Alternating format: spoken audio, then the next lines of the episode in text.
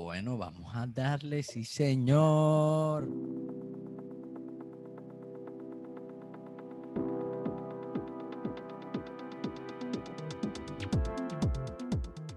¿Qué dice la people? Aquí Andrés Pérez, otra vez, eh, bienvenidos de nuevo a Explorando Ideas, el podcast con el que buscamos despertar la curiosidad de cualquier interesado en temas de estrategias, marketing y negocios. Eh, junto, bueno, otra vez, junto a mi hermano. Por acá estoy yo. De nuevo Alejandro Sara con ustedes. El de siempre, el que habla bajito. Ya nos hicieron declaraciones que yo le hablo un poquito más bajito y que Alejandro hable un poquito más duro. Seguimos equilibrando un poco más la cosa, pero bueno, pero bueno se va aprendiendo. Listo. Eh, para no demorarnos en la bienvenida, que recuerden que creamos este espacio con el fin de explorar diferentes ideas eh, y sobre todo servir de inspiración para emprendedores, marketers y eh, estudiantes entusiastas del marketing y pues todo este tema estratégico. recordarles lo que siempre les recordamos, no damos respuestas, simplemente queremos despertar curiosidad y para los que se pregunten qué pueden esperar de este tipo de contenido es encontrar inspiración, buscar ideas diferentes para sea montar un negocio o para su vida profesional como tal, expandir tus conocimientos y sobre todo las personas que quieren contratar algún tipo de servicios de este tipo puedan tener eh, cierto criterio y la que más me gusta sobre todo es para que tengan un dato curioso o interesante para contar en la comida del viernes, la salida, eh, para parecer inteligentes el sábado sobre todo. Entonces, hoy tenemos una invitada muy especial, como ven, eh, se acaba de reír, una, una, una, una, compañera, colega de trabajo que conocimos pues gracias a, este mundo del marketing. Ella es productora y consultora de moda, es especialista en diseño de autor latinoamericano, eh, se enfoca en el segmento de lujo y productos premium, ha conceptualizado marcas, realizado campañas editoriales, sobre todo en temas de moda latina. Eh, ha trabajado con marcas como el Cepeda, Palma Canaria, Pessoa, La Etitia, Díaz del Castillo y entre otras muchos representantes de Latinoamérica en el mundo. Actualmente es diseñadora de eh, es, perdón, discúlpenme el nervio que me ponen aquí. pero eh, actualmente asesora a diseñadores de la región de Latinoamérica, sobre todo para ponerlas en el radar mundial, como ella dice. Su propósito, fortalecer la moda latinoamericana y ubicarla en el espectro del mundo. Y sin más preámbulos, dejo que se presente. Bienvenida, Caro. ¿Cómo estás, Caro? Gracias, chicos. Hola, ¿qué tal? Sí, pues ya he tenido la, la, la, introducción como me la han dado la, la gran presentación. Sí, ya Andrés le dejó sin nada que decir a Carolina. Gran presentación, muchas gracias. ¿Cómo estás? ¿Cómo vamos? Muy bien. ¿Cómo te trata, ¿cómo te trata la nevera capitalina? Muy feliz porque está haciendo un solazo espectacular afuera. Estamos como en el veranito de Bogotá. Estamos en los días alegres, ya sin, sin, sin ningún tipo de, de, toque de queda, ni de cuarentena, ni de encierro, y con los días lindos.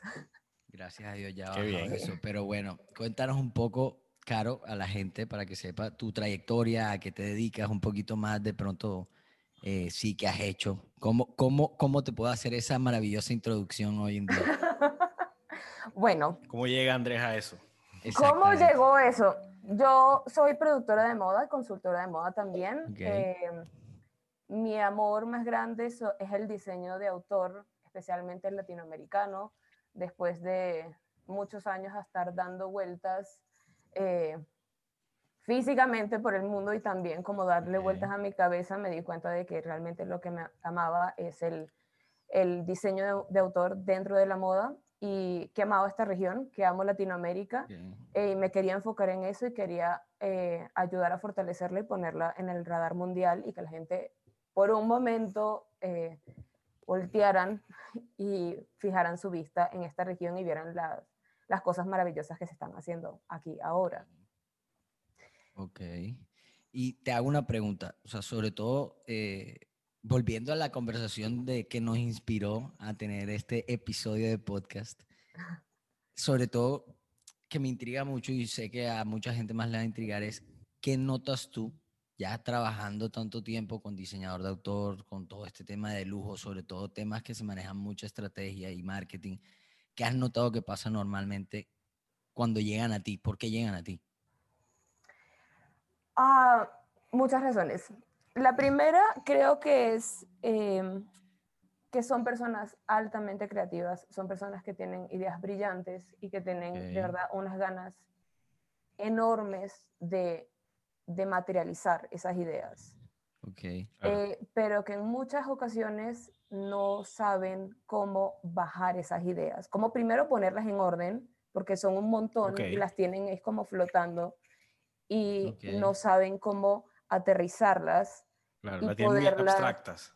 Sí, son ideas muy abstractas y que a veces lo que necesitan es primero conversarlas con alguien, sentirse comprendidos también, sentirse escuchados y sentir de que alguien le está diciendo, sí, esto es una gran idea. Y luego de que ellos mismos confirman de que de verdad sí tienen buenas ideas, tener a alguien que les ayuda a aterrizarlo y poderlo eh, ejecutar de una manera que, que, sirva en el mercado. Sobre todo que sean concretas, que no sea como, ay, quiero hacer algo que, que más o menos tengo en mente, pero no sé exactamente cómo, cómo definirlo, cómo materializarlo, cómo, cómo definir qué es lo que voy a hacer sobre todo que sea concreta, es decir, bueno, voy a hacer esto, luego otro, ok. Perfecto. Sobre todo yo, yo creo que eso le pasa a todos los emprendedores de todo, o sea, incluso no solo moda, gente que tiene muy buenas ideas, incluso a veces ni siquiera sabe que son buenas ideas. Totalmente, o sea, no solamente con, con moda, eh, eh, he estado trabajando con artistas, ya metido más como en la parte de, de artes plásticas o personas están trabajando en, en, en, gastronomía, que quieren hacer restaurantes y, y, muchos tienen eso, o sea, como que a veces están tan metidos en, en su oficio y en su arte que no saben cómo realmente ejecutarlo para poderlo mostrar al, al mercado y a su público. Ok. Yo les hago una pregunta, sobre todo en temas de argumentación y debate, siempre suelen decir, o sea, para debatir es primero empezar por los conceptos. Entonces yo les digo, para ustedes, qué es una idea, empezando por ahí. Vamos a describir qué es una buena idea, para darnos cuenta sobre todo y para decirle a la gente, y creo que el ejercicio chévere es que ellos sepan cuando tienen una idea, cómo saber si esa idea es buena o cómo saber si esa idea es mala. Entonces, primero, para ustedes, ¿qué creen que es una idea? Eh, Caro, no sé si tú quieres la invitada, empiezas. Vale. Eh, una idea me parece que primero tiene que ser un pensamiento que te llega que puede o no ser ejecutado. Puede o no ser llevado a la acción. Puede ser la representación mental de un concepto que tengas. Eh, puede ser de un objeto también, pero que tiene la posibilidad o no de ser ejecutado. Claro. Sí, por ahí dicen que las ideas no son de nadie, sino de quien las hace. Eh, y yo pienso que, que, pues las ideas son como una representación mental de algún deseo, de alguna meta, de algunas ganas de, hacer algo, porque no te llegan porque sí, las ideas te llegan después de, de pronto de haber, no sé, eh, deseado ciertas cosas en algún momento, hablando por ejemplo de la moda, de algún diseñador que, que tenga pues el deseo de, de, hacer su propia marca, de hacer una colección, de tanto pensar cómo quieren hacer eso, en algún momento le llega alguna idea. Entonces sí pienso que es como eso, una representación mental de, algún deseo, de alguna meta, alguna ganas de hacer algo. Y una buena idea, ¿cómo sería? Mm. Ah, se la puse difícil. Bueno, yo pienso que no hay ni buenas ni malas ideas. Sí, exacto. es subjetivo. ¿En qué sentido? ¿En qué sentido sería? hay gente que puede pensar que tiene una idea fantástica. Y cuando la dice, todo el mundo le dice, es una terrible idea. O cuando la ejecutan, cuando ven los resultados se dan cuenta, esto fue una terrible idea. Exactamente, sí. O sea, es que sí, depende de muchas cosas. Depende de, de, pues, de tu entorno, de, de, de, qué quieres lograr con esa idea, de que sí, o sea, sí, de verdad. Puede ser una idea terrible, eh, pero porque está mal enfocada o porque de pronto no se aplica mucho a lo que tú quieres hacer, sino más bien, eh, no sé, te va a llevar a todo lo contrario de lo que deseas, por ejemplo. Eh, eh, es, mirar que dependiendo de, lo que a ti se te ocurra, qué es lo que quieres hacer con esa idea y ahí sí puedes decir, no, es buena o mala idea. Es buena porque de pronto no tienes el dinero, eh, pero se puede hacer, o es mala porque ni con todo el dinero del mundo va a ser viable. ¿Sí me explico? Entonces, creo que también, por ahí. creo que influye mucho si, si esa buena idea responde a tus objetivos a los objetivos que tengas, a tus propósitos, si tiene un norte y si por, para mí personalmente, si los resultados que va a, a dar la ejecución de esa idea va a generar algún beneficio, no solo a ti, sino preferiblemente también a un grupo de personas. Claro. Ok, ok. O sea. Porque si no serían ideas egoístas. Exacto. Pero hay un montón. hay un montón. Sí, sí. Y creo que, y, y le voy a decir algo, yo creo que todo proyecto y toda idea empieza de una manera egoísta. De hecho, por ejemplo, eh, pongo mi caso, yo no, puedo, yo no puedo hablar de nadie más porque yo nada más conozco mi vida, no conozco la de otra persona. Entonces, una de, por ejemplo, cuando empezamos con el tema de las aplicaciones, Paybill nació de qué? De que yo era el mensajero, el domiciliario de mi casa y tenía que pagar unos recibos y decía, esto se puede pagar de una aplicación. O sea, yo creo que nace desde un deseo tuyo de solucionar una vida de algo tuyo y como somos tantas personas que tienen los mismos problemas, a la hora de la verdad, tú vas a estar solucionándole problemas a otras personas. Claro, por eso siempre dicen, testéala, porque se te puede ocurrir a ti, pero por tu propia vida, pero no sabes si a la demás gente le va a servir o, o, le va a funcionar. De hecho, va de la mano de lo que quería de pronto aterrizar todas las ideas de ustedes para pasar a, una, a, a un temita que que sobre todo ahorita que mencionaste creatividad, me gustaría hablar de algo y es, aterrizando todo, decimos, una buena idea es una idea que tiene, que va acorde a tus objetivos y hacia lo que quieres hacer, que tiene alguna mediana manera de serse realizada, para eso hay que testearla. Y, hombre, si no solamente te beneficia a ti, pero beneficia a otras personas, pues ahí tenemos como que el tridente de lo que debería pasar. Entonces, sí teniendo ya ese tema de buenas ideas, yo, esto me acordé y era, era una, algo que les quería contar sobre todo. Yo tengo un amigo, uno de mis mejores amigos, es abogado. Imagínate el propio abogado, abogado, el prototipo, el estereotipo del abogado. Tradicional. Tradicional, conservador a morir. Y él me hablaba, no, Pérez, es que tú, que tú eres el creativo del grupo y tú eres el tal. ¿Cómo así? Pero, y, y eso a mí me puso a pensar, pero ¿qué es creatividad? Porque él dice que yo soy creativo. Exactamente. Yo porque, y yo le decía, hey Max, ah bueno, se llama Max, hey, brother, pero si tú eres creativo, tú, tú, o sea, él tiene una capacidad absurda que era lo que yo le decía, man, tú conectas cosas, de hecho, la, eh, supuestamente la creatividad viene de juntar dos ideas que no tienen ningún tipo de relación aparente, conectarlas de manera lógica y funcional, simple. Entonces, yo lo que le he dicho es, él a mí me ha contado cómo resuelve casos y cómo encuentra distintas maneras de resolverlo no convencionalmente. yo le digo, loco, eso es ser creativo, brother. ¿Qué más creatividad quieres? Entonces, ahí es donde yo les hago la pregunta y es, primero, para ustedes, ¿qué es creatividad?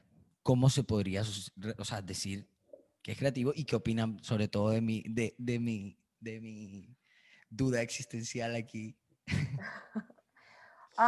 yo creo que la creatividad es la capacidad creadora que tenemos absolutamente todos, pero esa capacidad puesta en práctica día a día para que realmente esté como en su esplendor. Ok, claro. Ok, ok. O sea, dirías que hay que practicarlo. Sí, totalmente. Sí, yo, estoy muy de acuerdo con Caro. Eh, la creatividad, pues, es esa capacidad con la que todos nacemos de crear, para la total redundancia, algo desde, desde la nada o desde, desde algún punto de partida y que 100% funciona como un músculo y la gente no, no lo ve así. Creen que la creatividad es un recurso eh, agotable, eh, un recurso limitado eh, que entre más creativos crean que son un día, y al día siguiente no van a tener nada de creatividad. Y, es algo que tú tienes que practicar constantemente, como cualquier otro músculo, que si tú no lo, no lo ejercitas, pues se te va a atrofiar. Eso me lo decía un profesor del colegio. Eso lo decía un profesor del colegio todos los días. Dije, hey, estudien, lean. Hey, el, músculo, el, el, cerebro es un músculo. Si no lo utilizas, se atrofia. Así, me da mucha risa porque, o sea, yo, yo lo veía como, que este viejo hablando aquí locuras y termina siendo reales, completamente cierto. Claro. Entonces ahí, ahí es donde yo les digo, eh, ¿creen que se nace o se hace un creativo? Se hace. Mm. Se hace. Se hace. Yo creo que muchas personas tienen este concepto erróneo de que la creatividad es, es un don. Okay. Y creo que no, es, es, es, una es una habilidad que podemos desarrollar absolutamente todos, es una capacidad que está innata en todos nosotros, pero que la tenemos que hacer consciente y la tenemos que trabajar con disciplina y con constancia para, para poder como que cada vez hacerla más, más brillante y más obvia en nosotros. Claro. Eh, yo pienso que, que, todos somos creativos, en, digamos, en algún área de nuestra vida. El hecho de que de pronto no sea, porque es que encasillamos a los creativos como los artistas, como los incomprendidos, como los que escriben canciones, los que escriben, los que eh, pintan cuadros, eh, pero el no ser eso no te hace menos creativo, como hablabas tú de, de Max. Em, la creatividad se ve de la manera en que de pronto puede uno resolver cualquier situación que se te ponga enfrente y, y hasta lo obvio de, una idea de negocio, digamos, revolucionaria o, o, ese eh, nuevo estilo de pintura que se te ocurrió y, y cambiaste el juego de, de, la pintura, por decirlo así. Claro, hay unas personas más creativas que otras, eso sí. Hay quienes de pronto nacen con ciertas eh, habilidades, como todos, eh, y con ciertas facilidades para hacer algunas cosas que de pronto se le nota mucho más la creatividad, pero yo pienso que en todas las áreas de nuestra vida necesitamos creatividad. Yo pienso que hasta para manejar bicicleta, o sea, claro, para poder hacer total, sí, cualquier cosa. Me parece muy cierto lo que está diciendo Alejo porque creo que también la gente tiene eh, un concepto muy erróneo de lo que es la creatividad, no solo de que es un don, sino que asocian la creatividad con algo artístico cuando no es así. Obviamente hay personas que son muy creativas y que tienen esa vena artística y que lo, muestran de esa manera. Y quizás es una manera también que, es muy grato de ver. Y por eso la gente tiene ese concepto. Claro. Pero como, como dice Andrés, hasta un abogado puede ser, puede ser creativo. La capacidad de, de, procesar ciertas ideas y de encontrar soluciones a esto y de unir ciertos puntos para llegar a ciertas conclusiones la creatividad también se trata de, poder buscar alternativas para llegar a una solución, una alternativa que quizás nunca habías pensado o que nadie más había pensado. Ok. Así es. Yo les voy, a, contar algo sobre todo que me vino ahora del, de, estamos hablando de creatividad. Yo me vi una película hace poco que se llama Soul, la de Disney, la de él. O sea, me parece una de las mejores películas que he visto en muchísimo tiempo. ¿Por qué? Porque tiene sobre todo un mensaje muy, muy chévere. Me parece que deberían verla si no la han visto. Pero... ¿Cuál es el mensaje? es un tema de encontrar tu propósito, y, pero tiene un tema denso ahí. O sea, chévere. Pero quiero resaltar solo una cosa que hablaban de la, ellos hablaban de alguien que se murió, o sea, un tipo va a subir al cielo tal y entonces antes de morirse se tira en el universo, no sé, y termina en un limbo. En el limbo él tiene que, eh, empiezan a mostrarle como que la realidad de la vida y el universo. Y el man, eh, explican un concepto que se llama flow. Entonces, ¿qué, ¿cómo lo explican? Súper animado, no, ay, no me quiero como que de pronto ir hasta allá para que vean la película, vayan y veanla, pero el concepto es este, es como que hay un estado mental que se llama flow, fluir ese estado de mental es un estado de concentración en el que tus ideas fluyen. ¿Por qué? Porque estás tan inmerso en una actividad que te gusta tanto y que disfrutas tanto que literalmente tu entorno es como si se desvaneciera. Y lo chévere de la película es que lo hacen ver todo espiritual, entonces que en ese momento tú estás entre el más allá y, el, y, y realmente acá. Entonces te muestran como que a la gente cuando está en su estado de flow y tal, dice que o sea, literalmente es algo, y tú hablabas de, de, montar bicicleta, y va muy asociado a eso, es la creatividad cuando se practica lo suficiente y llegas a lograr encontrar esos estados mentales de fluir de tus ideas, de conectar muchos puntos, porque tienes suficiente información precisamente por practicarlo tanto y se vuelve casi que como montar bicicleta. Y en, el, y en el significado del fluir es eso, tus acciones, tus movimientos y tus pensamientos fluyen de tal manera que tú ni siquiera sabes. Y eso es lo que le pasa a, a los raperos. De hecho, esto lo estudiaron en raperos y en la gente que toca jazz. Ustedes saben que el jazz, eh, no se, o sea, es como un, le llaman jam de jazz a que tú vas y ellos no tienen partituras ni nada, o sea, eso es, empieza uno a tocar, el claro, es improvisado, o sea, la palabra era eso, improvisado. Y tú sabes que los raperos también improvisan. A los dos, esto lo escuché en un podcast buenísimo que tiene que buscarse un man que se llama Roberto Martínez, el podcast se llama Creativo Absurdo. De hecho, es alguien que mm, a mí me inspiró mucho a hacer esto. Entonces, para no irme largo, sobre todo para terminar, hablaba de que le ponían un escáner de cerebro a las personas que estaban rapeando y a las personas eh, que estaban haciendo el jam de jazz. Y dije, o sea, supuestamente, yo no sé, yo al final no lo he probado, tengo que ver, que cuando tú estás en ese estado, llegas a un momento de inhibición similar al de, de sería desinhibición, sería más bien, desinhibición tu inhibición, esa voz que te dice, no hagas eso porque te va a ver mal, o ese instinto de supervivencia de miedo, se va completamente. Se va. Es como una, es algo absurdo. Y ya, para regresar a la idea, porque les digo porque me encantó la película, o sea, me encantó la película. Y es, uno tiene que encontrar sus espacios creativos y sus momentos creativos, precisamente lo que tú dices, Caro. Entonces, no es como que ya nací creativo y listo, y ya nací creativo. Hay que leer, ¿para qué? Para que tengas mucha más información para que luego conectes puntos. Hay que practicar, hay que hacer ejercicios. Entonces, ahí es donde yo les digo.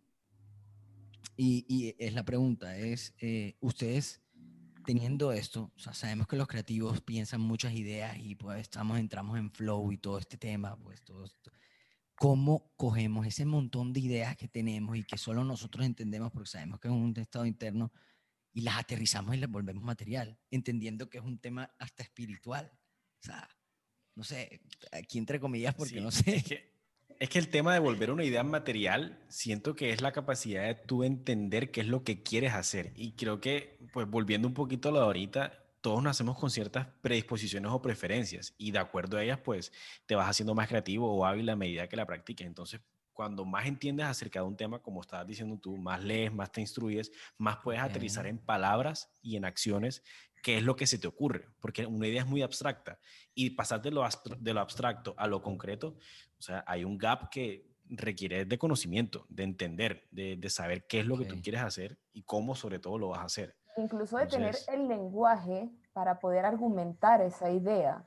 Exactamente. Y hacerla entender, porque una cosa a veces es, incluso si no se la dices a nadie, cuando lo estás pensando y cuando te atreves a hablarlo, incluso solo, tú solo en tu habitación, pero lo dices, incluso después cuando te atreves a escribirlo.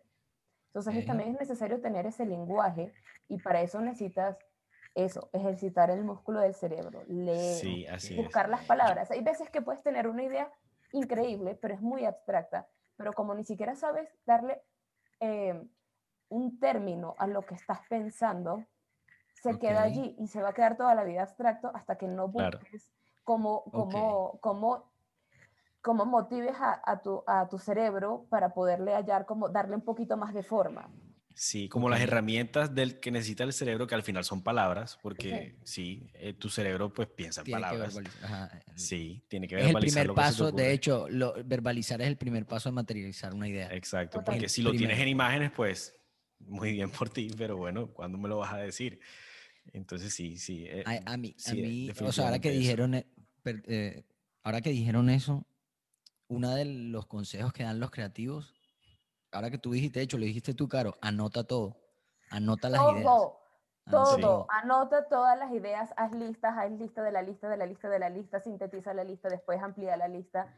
Sí, yo tengo una carpeta. Toda tu habitación de papelitos, tenlo en la cartera, en tu oficina, en la cocina, en todas partes. Anotar. Sí, yo tengo en, mis, en mis notas, tengo cientos de, de, cosas escritas que después digo, a mí por qué se me ocurre esto y lo voy borrando, pero en el momento tengo que escribirlo porque no se me olvide para que después, bueno, después veo si de verdad es tan terrible como creo que es o, la reviso. A mí alguna vez me dijeron, bueno, mira tú, una, una, persona que aprendí mucho de esa persona, de hecho, y es mucho menor que yo. o sea, para que veas que tú que para sabiduría no, no se necesita edad. Y me dijo, para nada. yo le comenté que que escribíamos en el blog. Entonces, y, me dijo esto que, que, bueno, que había escuchado en una clase, que cuando tú escribes una idea, te vuelves eterno. ¿Por qué te vuelves eterno? Porque esa idea hay probabilidades de que otro la, la lea. ¿Qué quiere decir? Que vas a estar en la mente de otra persona. Si estás en la mente de otra persona, vas a estar vivo hasta que esa persona se muera. Y así. Y, por eso la gente que escribe libros es eterna. Me pareció algo muy filosófico, pero chévere. Y de hecho fue una de las cosas que me ha motivado a seguir escribiendo. Y te digo, o sea, yo siento que me ha ayudado a organizar mis ideas, sobre todo que yo soy una persona que creo que pasa en flow todo el tiempo. Yo estoy todo, todo el tiempo con un montón de cosas en la cabeza y, y, el escribir me ha, me ha ayudado como a aterrizar y a manejarlo. Bueno, en flow no sería, pero de pronto en acelera, no tanto flow. Pero, o sea, igual también fijarse de que la idea que escribes está organizada, porque me ha pasado mucho que yo también me la paso escribiendo cualquier pensamiento pensamiento brillante que tengo. y lo, lo, encuentro el papelito tres meses después y lo leo y yo digo, ok, bueno, esta idea está, me parece como este pensamiento, esta frase célebre me parece fantástica, pero ¿qué me, ¿a qué me refería? No tengo ni idea. Entonces siempre está bueno organizar también o decir, poner una anotación de cómo me refiero a este tema para que no después se queden como pensamientos sueltos sin, sin ningún tipo de contexto. Exacto, por lo menos, mira lo que hago yo, en, en mis notas del celular lo tengo organizado por, por carpetas, por proyectos, por ejemplo, Mercabal, algún cliente, alguna idea de negocio nueva, cosas así. Es, lo tengo ahí como cuando ya yo escribo algo, ya yo sé que me refería, por ejemplo, a la agencia reviso qué era lo que quería decir. Yo sabes que lo, lo, que me ayuda y me sirve, yo tengo libreticas pequeñas, entonces tengo una libretica, ideas para el podcast, ideas para blog, eh, to-do list, porque si no tengo una lista de qué voy a hacer en el día, este, no sé qué hacer. No sé qué hacer. No, no, no. Y creo que va de la mano de, de, materializar ideas, de fragmentar de pronto tus goals, tus metas, fragmentarlas en, en en pequeños pasos. En pequeños pasos que te ayuden. Bueno, voy, voy haciendo, voy haciendo, voy haciendo y así cuando vienes a ver al final del día hiciste todo. Yo creo que va. Y la satisfacción de tachar. la satisfacción de tachar, obviamente. Bueno, yo les quería hacer esa pregunta, pero creo que hemos llegado a, a, a, a, explicarla. Quisiera de pronto que la aterrizáramos y es, ustedes, con todo lo que nos llevamos de las ideas y eso, ¿qué creen que es lo que se necesita Primero, ¿qué creen que se necesita para empezar a llevar ideas a la acción? ¿Qué creen que es lo más importante? Y sobre todo, ¿qué crees que pueden ser los obstáculos que una persona se puede encontrar para llevar ideas a la acción? Ok. Claro. Si quieren, se, las voy tirando y se las repito otra vez. Sí, sí, dale. La primera era, ¿qué se requiere para...? ¿Qué se necesita? Primero, ¿qué se necesita? De eso, ¿qué es lo más importante? Ok. ¿Y qué problema se me puede presentar a mí que creo que no soy creativo, pero siento que tengo una buena idea? Ok. Bueno, eh, Carlos, no sé si quieres empezar o, voy yo, que tengo aquí la punta de la lengua. Igual ahí, tengo mucha tela para cortar. Sí. Em, principalmente, me parece que ¿qué se necesita para ejecutar una idea? Primero, que esa persona que, que quiere ejecutar esa idea haga un inventario de todos sus recursos. No necesariamente tienen que ser recursos materiales. Eh, pueden ser recursos humanos, pueden ser eh, habilidades. saber las habilidades que tiene personas con las que puede contar para la ejecución de esa idea, pero estar muy claro, o sea, de verdad, ser muy sincero consigo mismo y disponer en una mesa, digan, digámoslo así, todos los recursos que tiene y poder hacer un inventario, estar muy claro de qué es lo que tiene. Em, y luego poder hacer como un contraste con, puede ser también con el presupuesto, eso hay que ser muy realista también, poder hacer un, un contraste con lo que tengo, con el presupuesto que, que eh, o sea, los recursos que tengo con el presupuesto que necesito. Pero importantísimo es poder estar claro de, de los recursos que yo tengo, poderlos ver. Nadie puede lograr nada, por más de que sea muy talentoso, si no está claro con de lo que tiene. Sí, es, importantísimo. Y hay veces que la gente está vibrando desde la carencia, de que no tengo tal cosa, no tengo tal cosa, no, tengo tal cosa, y no se está dando cuenta de que ya tiene ciertos recursos.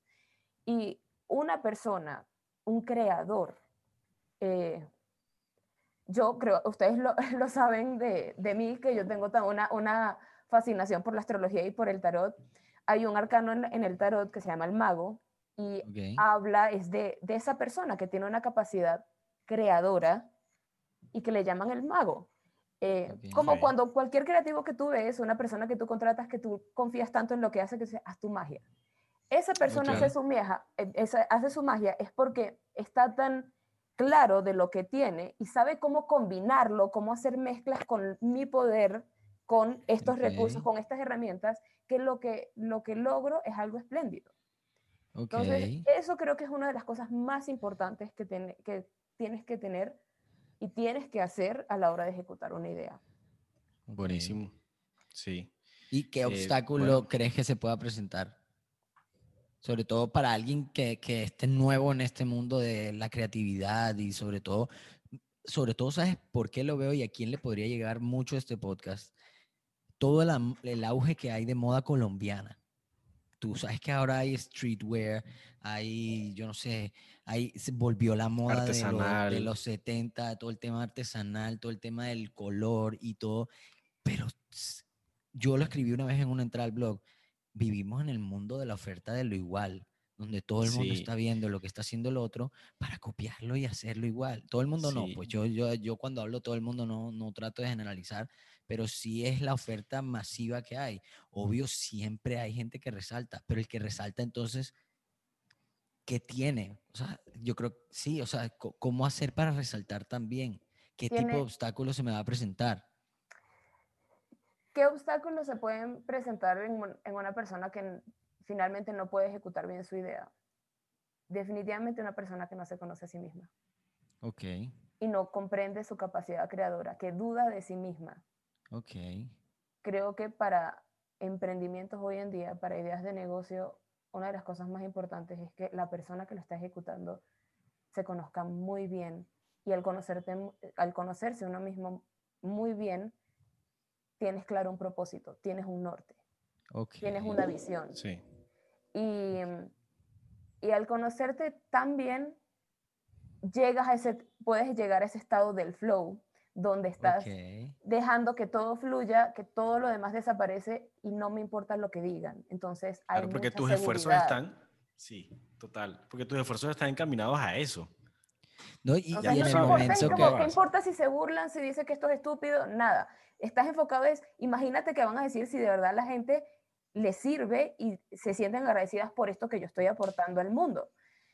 Entonces, creo que sí, es súper necesario y lo he visto eh, una y otra vez lo veo repetido en los casos con, con clientes que he tenido.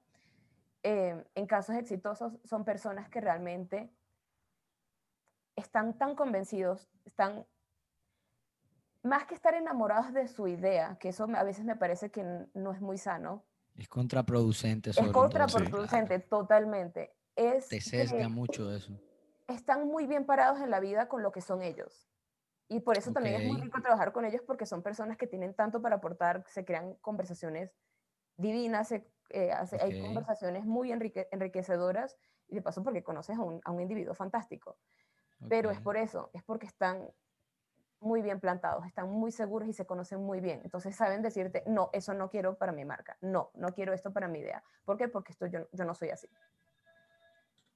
Y sobre todo tienen claros sus recursos, lo que tú dijiste, tanto materiales como incluso internos, porque lo primero viene de adentro. Es como, bueno, yo qué soy capaz de hacer y que realmente hacia dónde puedo dirigirme.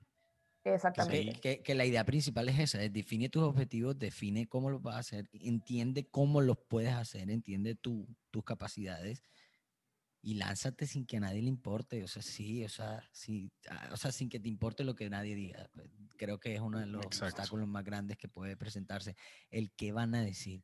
El que van a decir que yo, por ejemplo, toda la vida he sido, qué sé yo, ejecutivo y ahora me voy a lanzar, dije, a cantante. Y si yo toda la vida he querido ser cantante y fui ejecutivo porque me moría de hambre, o sea, si no, tenía que trabajar. Pero yo toda la vida he querido ser cantante y tal. Entonces, no lo hacen porque piensan, este man que va a cantar como así. Y al final lo terminan haciendo y se sienten tan satisfechos, se sienten tan plenos que terminan teniendo éxito, porque todo empieza a fluir. Así es. Fluir. Tienen que verse la película, ya se la vieron. Sí, no, no la he visto, no la he visto. no, tengo que Les digo que es tan buena que hoy me la voy a repetir. Hoy dije, me la voy a repetir. Así de buena es, mira tú. es buenísima, es buenísima. O sea, a mí me encantó, me parece que tiene muchos mensajes. O sea, es chévere, a mí me gustan las películas de muñequitos. Sobre todo porque, porque siento que tiene, o sea, eso, que tratan de meterle un mensaje escondido dentro de las cosas y es chévere, es bastante chévere. Bueno, eh, para cerrar, yo quisiera sobre todo que la gente se llevara y, y alguien, sobre todo alguien que esté escuchando eh, eh, el podcast y alguien que tenga una idea ahora mismo, que no sabe qué hacer con ella, ¿qué le dirían? O sea, un amigo de ustedes que les diga eso, ¿qué les dirían? ¿Qué le diría? Primero, que se escuche, que trate de encontrar un momento tranquilo donde no esté buscando tantas respuestas afuera, porque no siempre es la mejor idea testear su idea con tu círculo cercano, sino escúchate, trate de organizar tus ideas, no tengas miedo a invertir en una persona que te puede ayudar, que es experta en, ese tema, trata de conocerte a ti mismo y entender tus, tus objetivos. Em, y tres cosas que yo siempre le digo a un emprendedor, que son mis, como mis máximas. Uno, sí, trabaja tus talentos, porque es, es, es un ejercicio que tienes que hacer, tienes que trabajar tu creatividad, pero faltan dos cosas para ser exitosos. La segunda es, tienes que buscar cómo desarrollar un pensamiento estratégico y una inteligencia gerencial. Si tú no puedes gerenciar tus ideas, eso no te va a dar. Puede ser una idea brillante y eso es una lástima porque hay gente brillante en el mundo, gente súper creativa, que anda deprimida trabajando en algo que se sienten miserables porque el mundo les hizo creer que ellos no son creativos y no tienen una gran idea.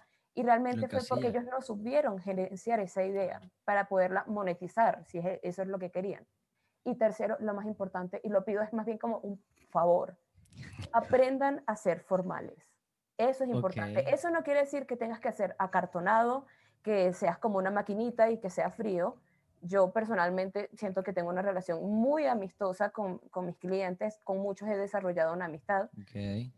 Eh, pero hay que saber estar ubicado en la vida y saber tratar a tus colaboradores, tus aliados, tus clientes, tus proveedores, tener un trato formal eh, en saber redactar un correo, en redactar cualquier cosa, en saber responder también y cómo dirigirte con ellos tener sentido de ubicación, pero yo creo que eso te lleva también muy, muy, muy lejos.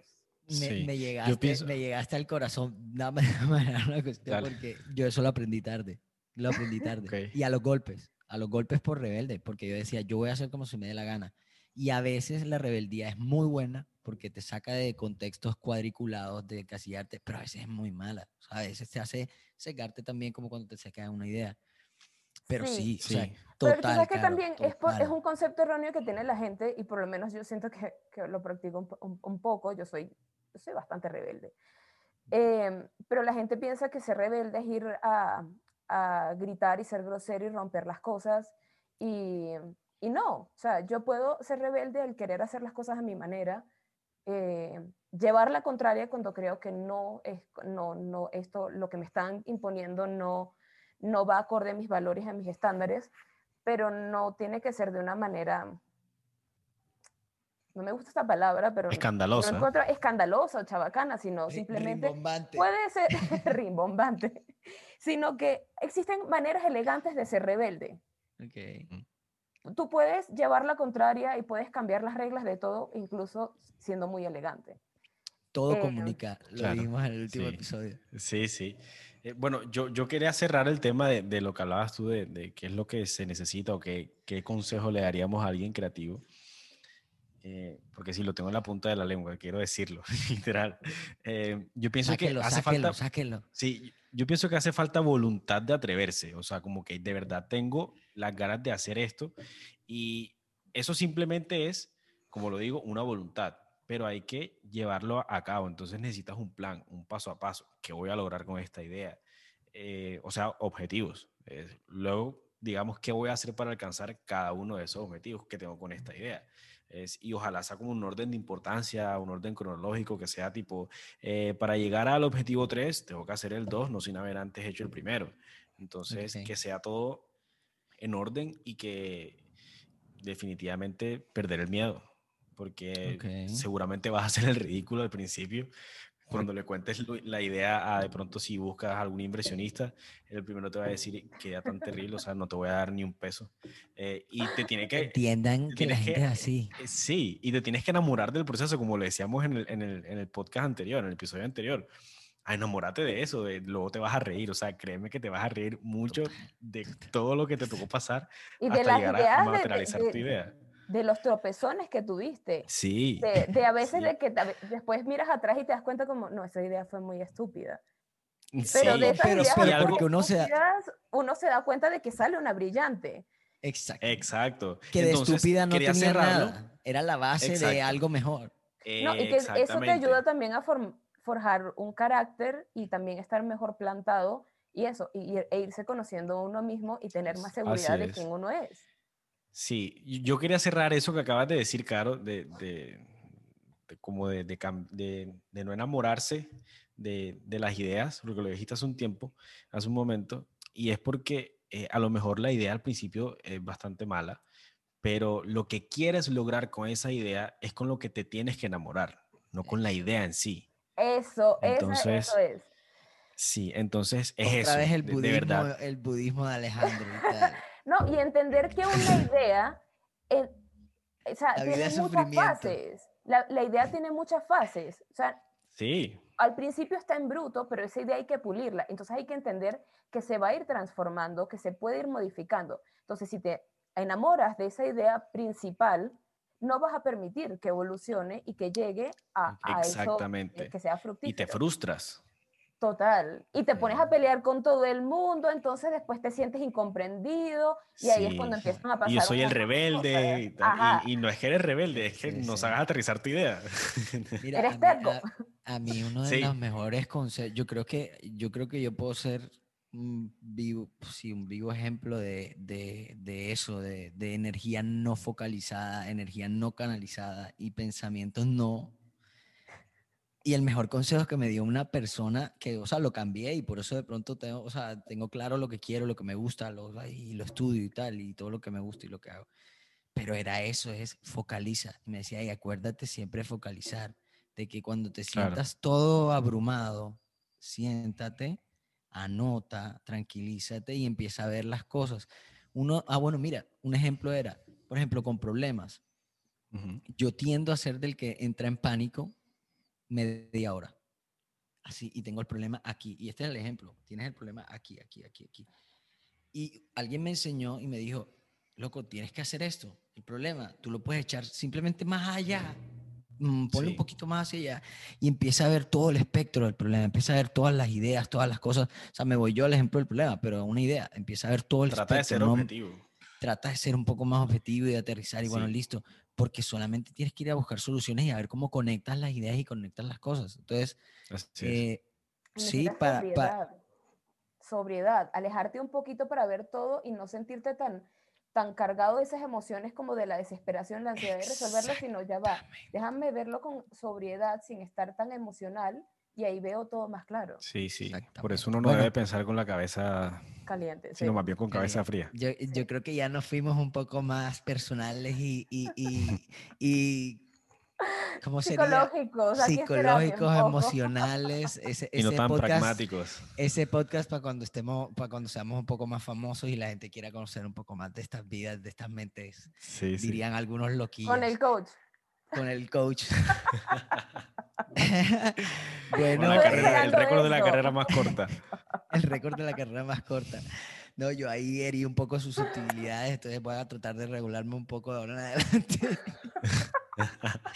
Entonces, eh, bueno, no, sin más, eh, creo que salió muy chévere, de hecho me gustó, fluyó, creo que entramos los tres en flow. Eh, chévere, chévere, una conversación bastante amena, creo que, creo que quedaron los puntos bastante claros. y bueno, no, a la gente que nos sigue escuchando, al que volvió, al que apenas llega, pues muchísimas gracias por estar aquí, por escucharnos, por vernos. Ahora vamos a tratar de darles más formatos en video. Tendremos más episodios, más invitados. Y más cortos, no se asusten con el primero. Alta, alta, hay altas probabilidades de que con Caro salgan muchos más episodios, siempre tenemos buenas ideas, eh, trabajamos juntos muchas cosas, de hecho Caro es la que nos apoya en todo el tema eh, ya de enfocarnos en consultoría de moda, sobre todo porque nos dimos cuenta de que eso es un mundo que nosotros tenemos herramientas para de pronto saber de marketing y, y todo, pero el mundo de la moda es un, un universo, no diría que un mundo. Entonces, Caro, muchas gracias siempre por estar con nosotros, o sea, por apoyarnos, por creer en nosotros a la gente que nos dio pues buen feedback, mal feedback, medio feedback, muchísimas gracias. Sobre todo hacemos las cosas por mejorar. Eh, probablemente vamos a ser mucho mejores y entrevistaremos mejor después, eh, pero con paciencia. Eh, y bueno, no, gracias por escuchar y recuerden siempre que explorando van a poder encontrar lo que los hará grandes, que es precisamente lo que estamos buscando nosotros. Y chao. Terminamos.